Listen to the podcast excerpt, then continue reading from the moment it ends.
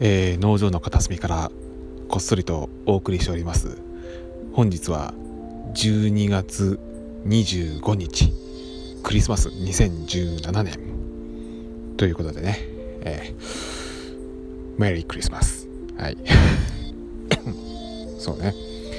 まあ大抵の場合はね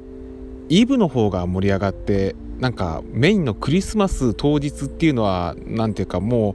お祭りの後みたいなような雰囲気があるっていうのがこの日本の風習ですけどね、えー、なんつかよく言いますよね、えー、ここ最近ではクリスマスよりもハロウィンの方が儲かるよねみたいなね、えー、やっぱりね日本人にクリスマスってそこまでこうしっくり合わないところもあると思うんですよ。だって年末って忙しいじゃん。ねえ大掃除があったりとか年賀状だったりとかさあのなんか決算があったりとか、まあ、いろいろドタバタするもんだからね。どうしてもやっぱクリスマスを落ち着いて過ごすことができないっていうのがやっぱりなんだかんだ言って日本の風習なんじゃないかななんていうふうに私個人的には思っちゃったりするんですけどまあそれはともかくとしてですね。でも、まあ、うちの妻がねクリスチャンっていうこともあってでうちの娘もクリスチャンになったっていうこともありますし町のキリスト教会の方にね、まあ、今年も12月の24日がちょうど日曜日ということで、まあ、日曜礼拝で、まあ、クリスマス子供コンサートみたいなものをね、えー、やりまして。うん。で私もねまあその日だかまあ昨日農場の当直だったんですけどね、まあ、子供たちがね一生懸命頑張った劇をねそこで披露するっていうことでねあのしょうがないやっていう感じでこう中抜けしてね見に行って皆さんと一緒に団らんしてきたわけなんですけどもまあそういった何て言うんですかね。でもやる劇のねシナリオは毎年毎年同じなんですよね、えー、どうやってイエス・キリスト様がお生まれになったかみたいなものをね、ああもうなんかもう落語のねあの古典演目みたいなもんですよねここら辺まで来ると、えー、まあそれはそれでああ毎年この流れねみたいな感じで、うん、それにね、えー、今年の話題のものをねなんか無理やり取り入れてみて皆さんの笑いをさすったりみたいなね、えー、なんか今年はあのブルゾンちえみさんのあの35億をね無理やりそこの劇に盛り込んだっていうね。うん。口ではうまく説明できないあれなんだなんだろうと思うんですけどまあまあともかくですよ。ね。まあそんな楽しい劇をねこの見てきたわけなんですけどもえー、まあその前に何ていうんですかねあのコンサートですね、えー、ピアノコンサートやったりそういったものをね、えー、観客の皆さんの前でねご披露するっていうね子供たちのね今まで頑張ってきましたみたいな感じで、え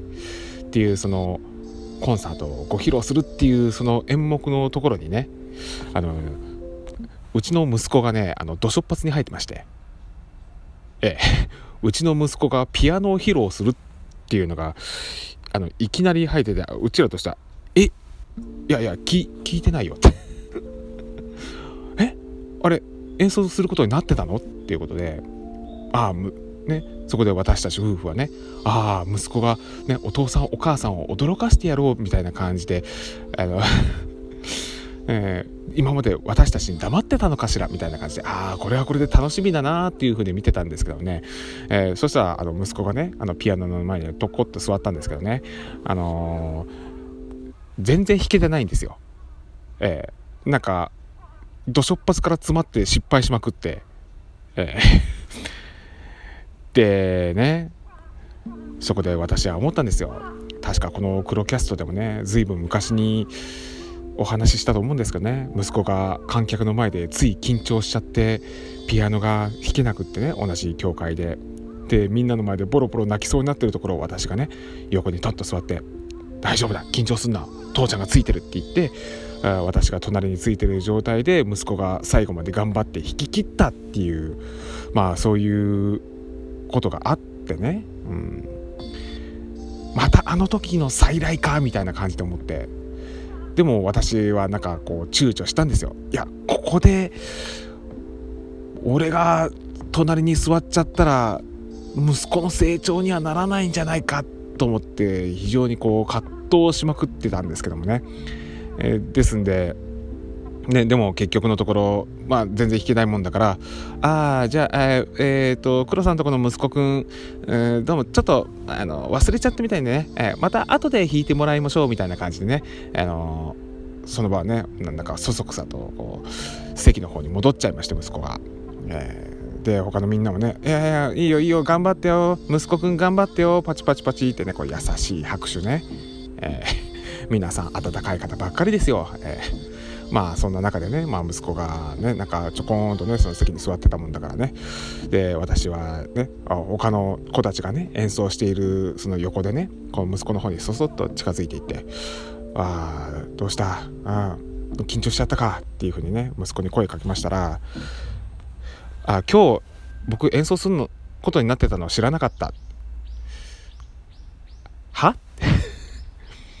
あなんか僕なんかやるってなんか言ってたことをすっかり忘れてたってあの